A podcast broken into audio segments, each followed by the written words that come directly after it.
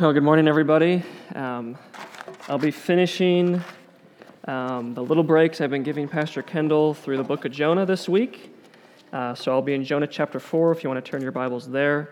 And before the reading of the word, since it's been a few weeks, I think I'll do a very brief, and I promise it will be brief, recap of the book of Jonah, because it's a short story and it's a simple story, but it's a very important message that we risk waking up and getting wrong every single day. So when we started Jonah, we saw a prophet who was called, like many prophets in his time, to give the word of the Lord to a people, usually to Israel, but Jonah is called to Nineveh. And you can think of Nineveh as the Rome of Jesus' time, or you can think of it as just the nasty, evil city of our time. Maybe some people say things about Chicago like that. Nineveh is a terrible place, and Jonah does not like that place. And so unlike the rest of those prophets, he runs away. Instead of obeying the Lord, he does everything he can to not go to Nineveh. But of course, if you know anything about the God of the Bible, he's going to get his way. And so the first chapter of Jonah is Jonah running and God appointing a storm to pretty much wreck the ship that he's on. And so the sailors throw Jonah over at Jonah's command because the storm is there because of Jonah. And Jonah would rather die than go to Nineveh, so he says, throw me in. But then in chapter 2, we see this miraculous fish come, appointed by the Lord, and save Jonah. And we see Jonah's prayer in chapter 2. He prays to the Lord, thanking him for being delivered, realizing, I really didn't want to die. And we see the very important verse in chapter 2, verse 8. Jonah is praying, and he says sort of the central message of his book. He says, "Those who pay regard to vain idols forsake their hope of steadfast love." And that applies to us in regards to the gospel and forgetting it. And so then the fish pukes him up because it turns out his prayer is somewhat in vain because he doesn't repent. And so the fish gives him up back to the land, sort of spews him up like, your prayer is disgusting to me. And we see in chapter 3 something amazing. We see the whole city of Nineveh repent when Jonah comes in half-heartedly, preaching his sermon. 40 days, this place is going to be turned upside down. And the crazy thing is that they repent. The whole city repents. They sit in sackcloth. The king repents. He commands everyone to repent. And it seems that Jonah's message is received against all odds. If you saw something like this in your day, you would be dumbfounded. This would be historical. This would be documented, and this would be remembered. And then we get to chapter 4, and we finally get this sort of mystery in Jonah. He finally tells us why he's been acting the way he's been acting. And so I'll start the reading of the word in Jonah 3, verse 10, and I'll read through the rest of the book. So this is just after the Ninevites have repented. When God saw what they did, how they turned from their evil way, God relented of the disaster that he said he would do to them, and he did not do it. But it displeased Jonah exceedingly, and he was angry. And he prayed to the Lord and said, "O Lord, is not this what I said when I was yet in my country?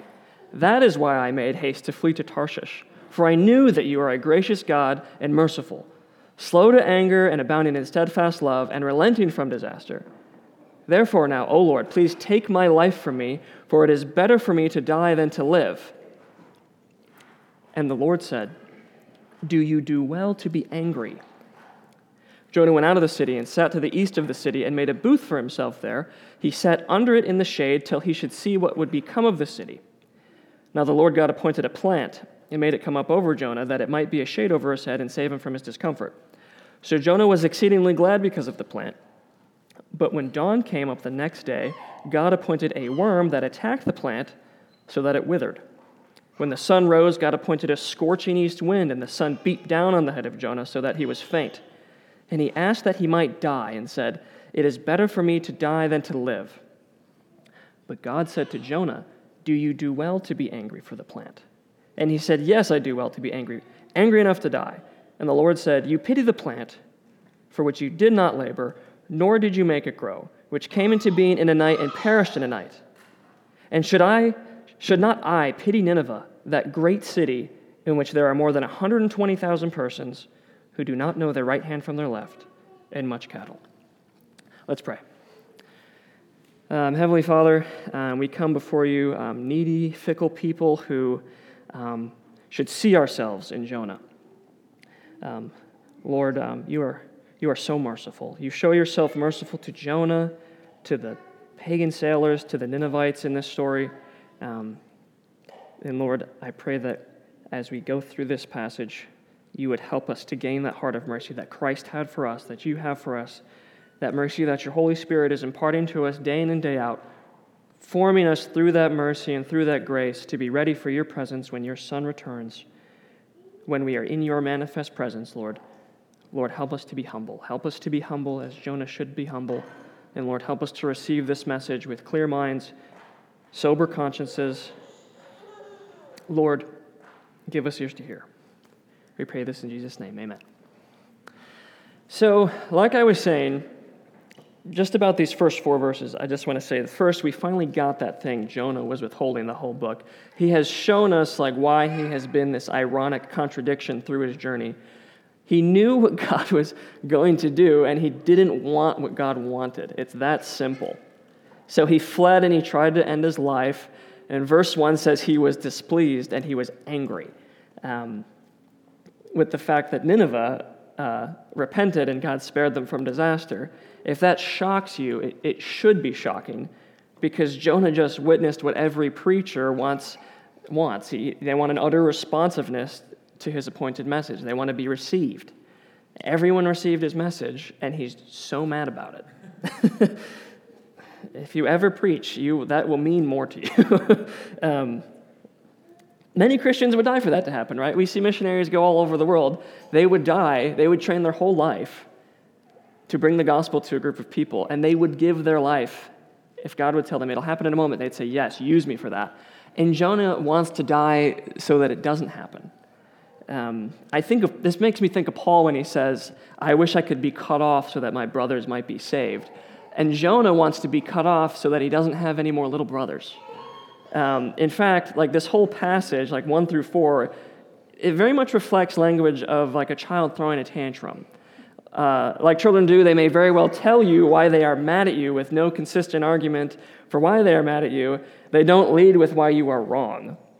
They don't have they really don't have the faculty to submit such cases and points. They can't argue with you. You're the parent. They're the child.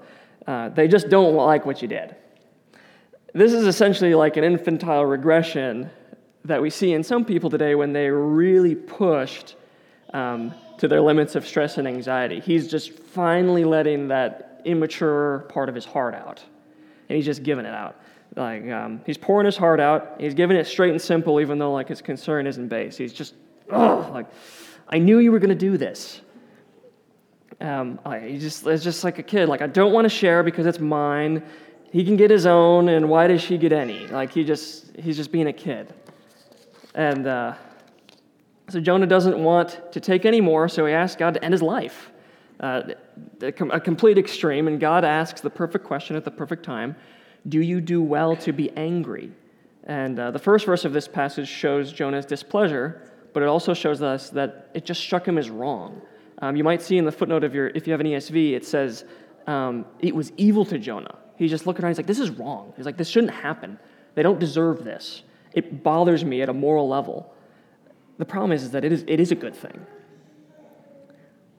And so God, it's making him sick, and he's out here, and God essentially asks him this question. It's weird phrasing, but it really says this: do you have a right to be angry? He's asking him a simple question that we don't get a response. We get another scene. We get sort of scene 2 of chapter 4. He says, do you have a right to be angry? And then you'll see in verse 2, Jonah says, I knew that you were a gracious God and merciful, slow to anger and abounding in steadfast love and relenting from disaster. Like, I knew you were going to do this, and I don't like it. And he's quoting Exodus 34, which is just after Moses gets the law on Sinai, and then he comes down, he's like, okay, I got the law, I got the message, this is gonna show you who you are, it's gonna reflect the character of God, which is gonna show you who you are, it's gonna lead you to repentance, and the Lord will deliver you from yourself. And as he's coming down, they've already built themselves two idols, golden calves, and Aaron calls them, this is Yahweh. And then Moses just throws the tablets down, he's like, you're kidding, like, I didn't even make it down the mountain. Aaron, what did they do to you?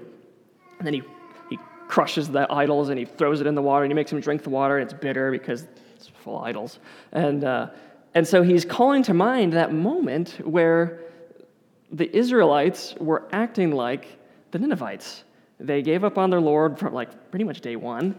They did not show themselves to be faithful. And he's quoting that moment where they are not being faithful, and at the same time he's getting mad at for God being merciful to the Ninevites the way he was merciful to Israel. Because right after he breaks the tablets and the idols are destroyed. Just a chapter later, God renews the covenant, and he says that. He says, I am a God, gracious and merciful, slow to anger and abounding in steadfast love. If you're here for Jonah 2, we capitalize on that idea of steadfast love, that covenant faithfulness, and relenting from disaster. And so he's quoting that moment where his people received that mercy, and which was ultimately why Jonah received that mercy.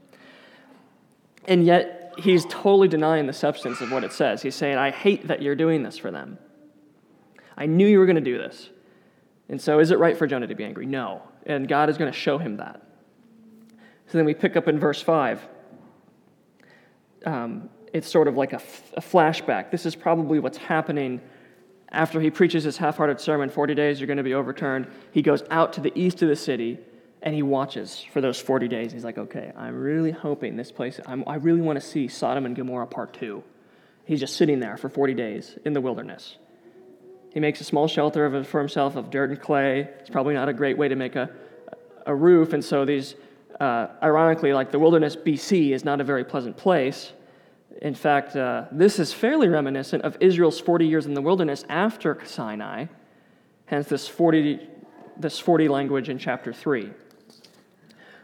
So Jonah's merciful God of steadfast love appoints a castor oil plant to soothe Jonah's discomfort. Interestingly enough, that word discomfort you're seeing is the noun form of the verb that we got in the first verse for displeased. So the author is essentially, Jonah is essentially prepping us for a sort of parallel. You have part 1 and you have part 2, and he's putting them side by side. And that's what God is doing for Jonah. Just as God's mercy made Jonah exceedingly angry, so the plant makes him exceedingly glad. It's just like getting us ready. Then Jonah's merciful God chastises his childless son by appointing a worm to kill the plant overnight. Moreover, God appoints a scorching east wind to take Jonah to the brink. That east wind language is sort of a classic thing, just like that mind-boggling. You might see this in movies when people are wandering through the desert and they start to lose their mind. They're like, I don't know what I'm doing, I'm dehydrated. That's a real thing. That's a real archetype out of the experience of this part of the world. In fact, if you go to Muslim countries today, there's actually special laws in this area of the world where if you commit a crime during an east wind, the punishment isn't as bad because they know your mind was screwed up. And so God is sending these things Jonah's way, and it's breaking him down. His body's being broken down, and yet his heart has still not, even at this point in this verse, or in this book, he's still not turned. After all that God has appointed, he's sitting there throwing a fit over a stupid plant. So now God asks him again, with a slight shift, do you do well to be angry for the plant? Jonah answers in correspondence to his childish heart, of course I'm justified. The plant is all I had left. You spared Nineveh. Now I got to go back and tell everybody I will be treated like all the other prophets they've killed. Jonah isn't the first prophet to ask for his ministry to be cut short through death.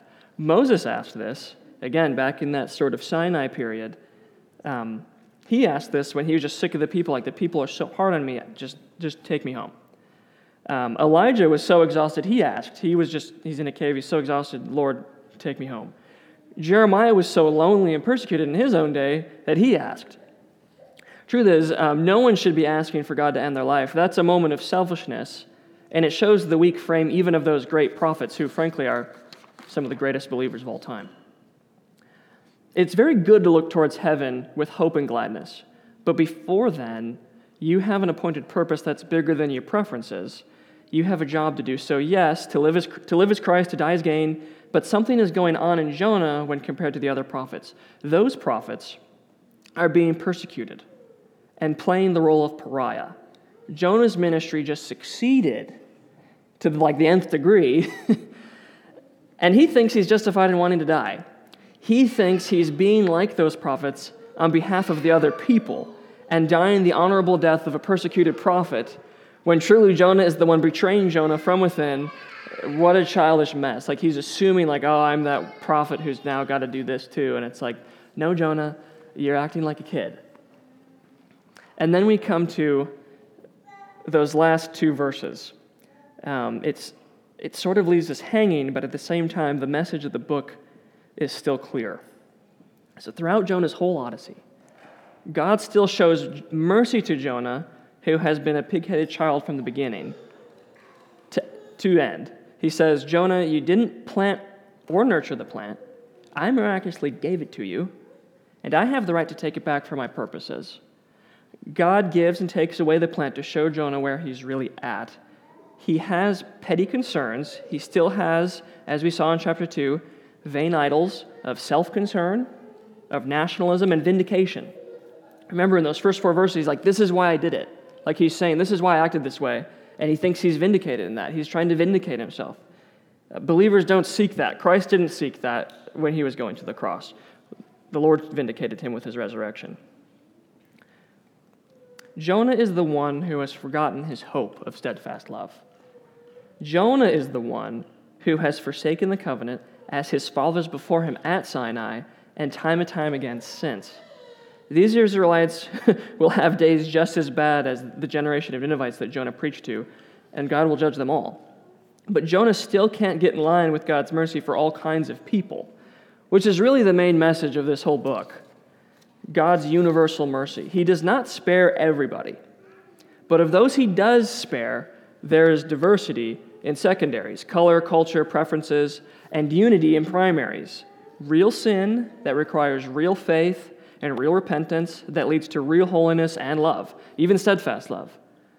God closes the discussion with Jonah by reminding him that God has a lot more invested in Nineveh than Jonah could ever have in the plant.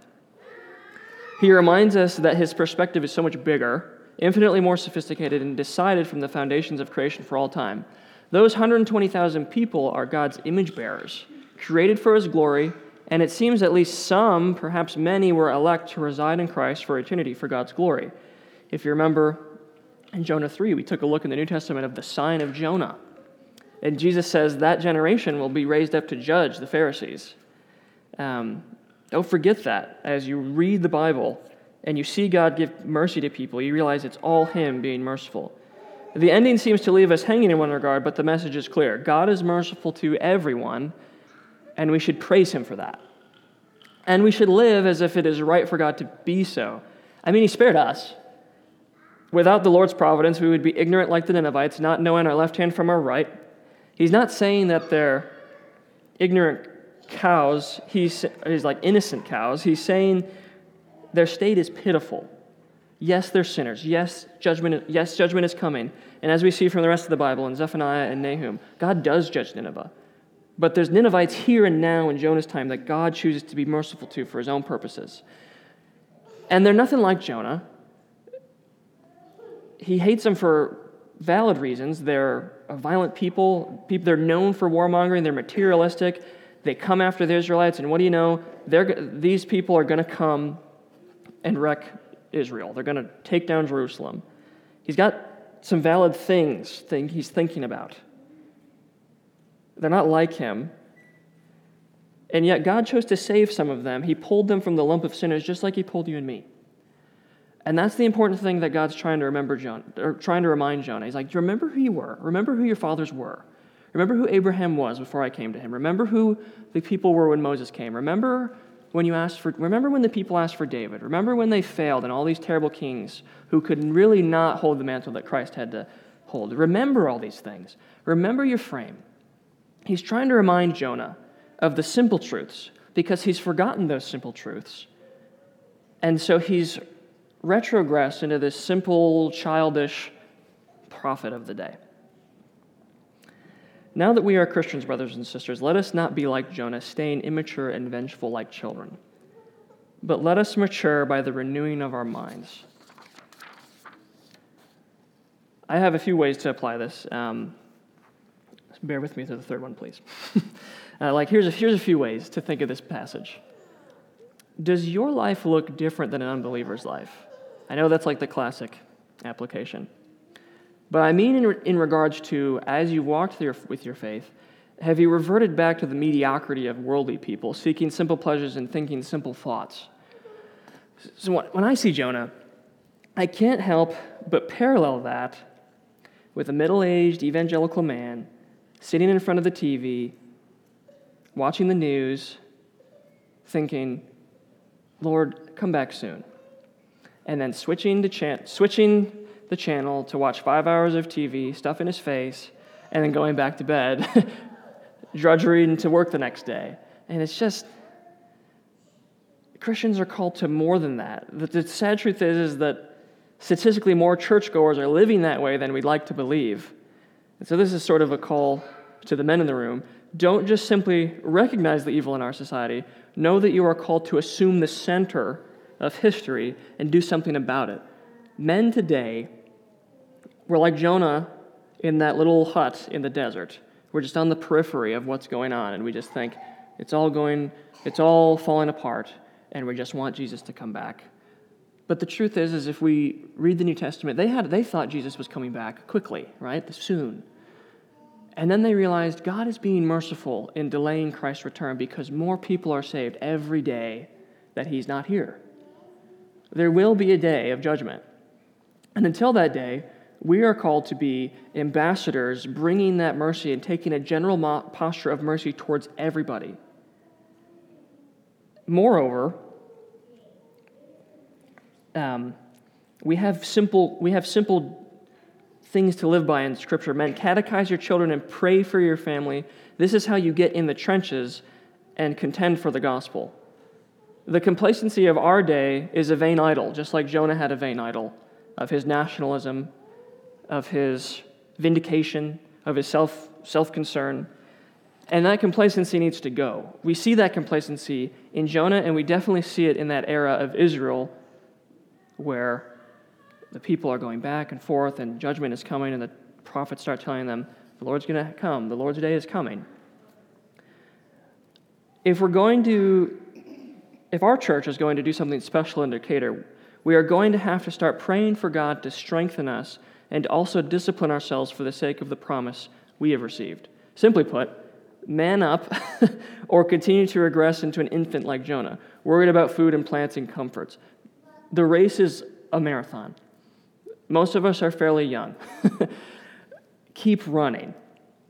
Don't get complacent. Don't get conformed to the habits of this age. I've been reading this book.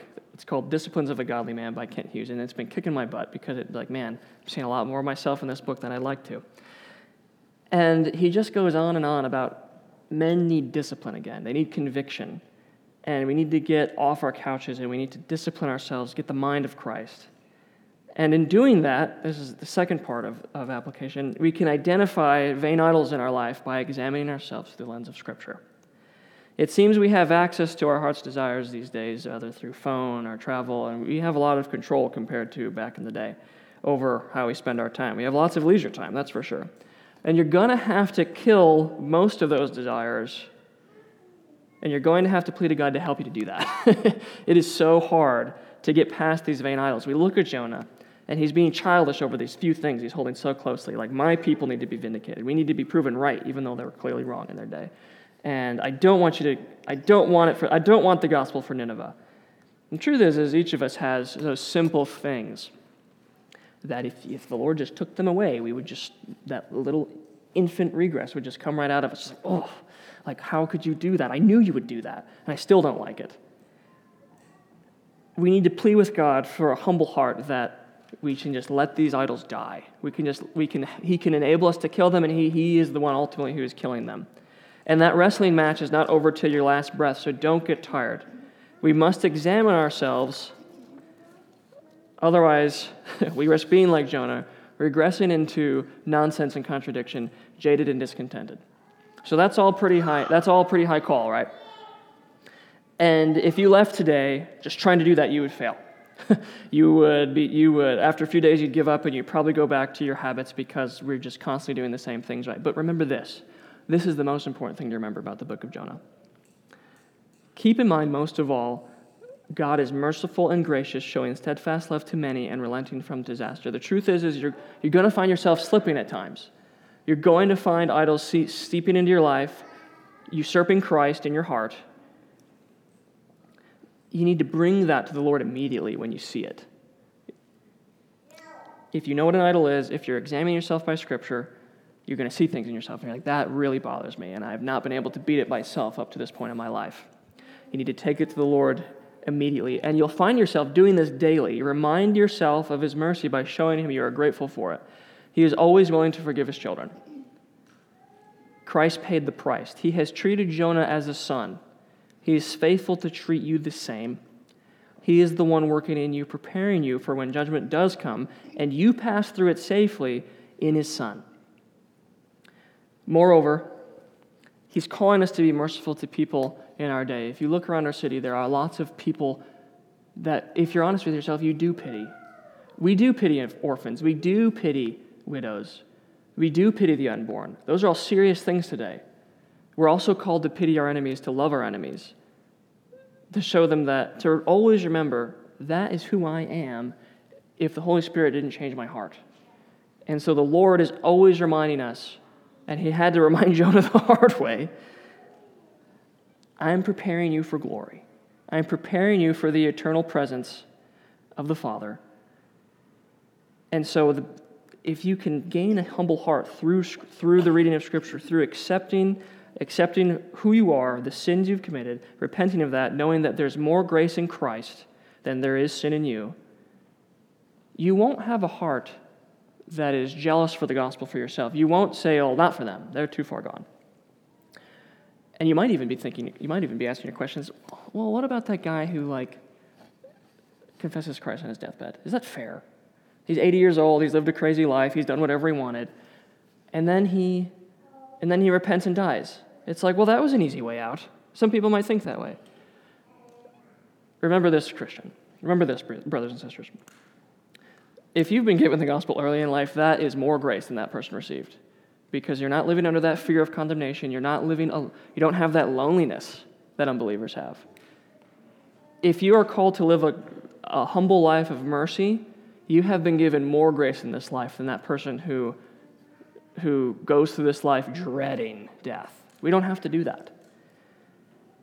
And honestly, there's this cynical problem with why do they get to do whatever they want? It's like, well, if you want to do what they spent their life doing, you need to check your own heart.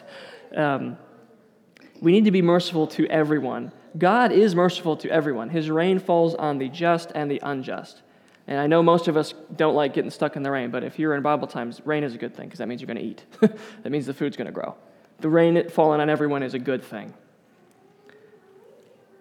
When you consider Jonah, you might laugh at him, but I hope it leads you to laugh at yourself as well, saying, I've been that way. I've got these little things. I've got these little things that are so big in my little life, but God has ordained certain people to be plucked out of humanity for Christ's sake, and He ordained that from the foundation of the world. He has everything perfectly in a sophisticated manner, so precise, adjusted His creation so that those who will confess Christ will be pulled out, they will be sanctified, they will be found in Christ, and they will worship Him and the Son eternally. If you can keep that mindset, it's not hard for you to remember that, man, this person that I really don't like still needs the gospel. And frankly, the things I'm thinking about them are much smaller than what God is thinking about them. They're made in His image. They're capable of glorifying Him. And if we can put God in the forefront of our mind, these idols aside, if God's glory is our first concern, it's easier to be merciful. And so that's a litmus test for yourself. If you're struggling to be merciful, is God's glory your first concern? And if it's not, you're going to be like Jonah, just sort of being pushed around because the Lord is being merciful to you. He's chosen you. But if you don't mature, if you're not raised up by the Word, it's messy, and it doesn't have to be. We can learn from Jonah. Moreover, we can learn from Christ. We can look to Christ, and we can say, I know I can't live like Christ. I know I can't. But because He lived the way He did, because He gave that life for us, the Holy Spirit can change me throughout this life. And I don't constantly have to be in this immature state as a Christian. You can mature as a Christian through the Word, through reflecting on yourself, and then always keeping a humble heart of mercy. What is the chief end of man? To glorify God and enjoy Him forever. If your goal is to glorify God, and in that you're enjoying Him forever. See, Jonah's not enjoying Him forever right here. If you can do that, you will grow in your faith and you will have that assurance that Christ is doing that, that the Holy Spirit is doing that in you. And so we are always called to see when we're slipping and to remember that really when we started, we were pulled out as sinners. We were childish, and we're still childish in some ways.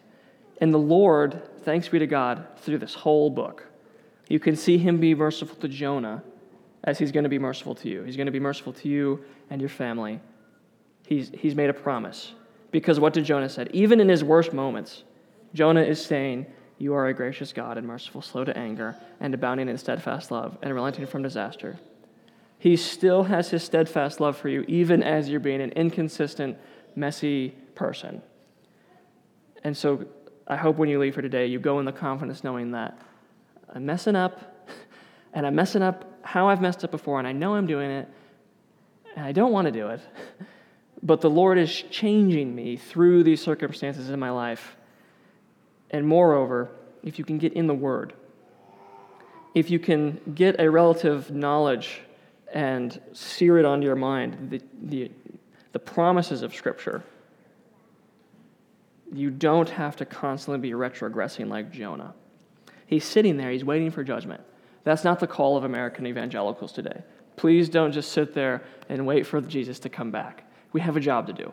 And it's a glorious job, and it's a very, very fulfilling job, and you will have the peace of the Lord as you do it. There's no other peace for a Christian. If you are a Christian, you will get restless wasting your life. So don't waste your life. Get out there. You don't have to go on every corner and preach the gospel. That's a good thing to do, but start with your family. Bring the gospel to the people closest to you. That is where you'll be fulfilled. You will be worship. That will be worship to the Lord that is fulfilling to you, and you will have peace that I'm not perfect, I'm childish in some ways, but the Lord is changing me, and I can see him doing that work.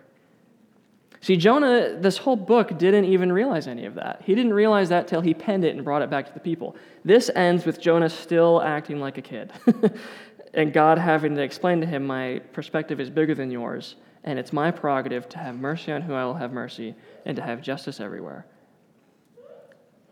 So brothers and sisters, just remember, the Lord has been merciful to you up to this point.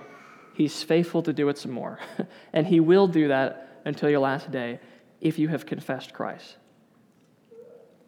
Let's pray.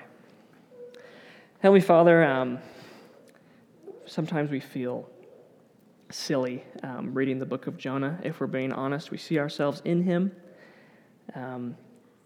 But Lord, we're grateful that we have testimonies like Jonah's, that you are merciful to those of us who don't figure things out, who are totally... just self-deceived. Lord, we know that you change us. We know that that's your work, and it doesn't matter how much we fail. If you have chosen us, if we have confessed Christ, if we have repented of our sins, you're going to finish that work in us. And those things that are so easy for other people to see that we don't see, Lord, you will change those things.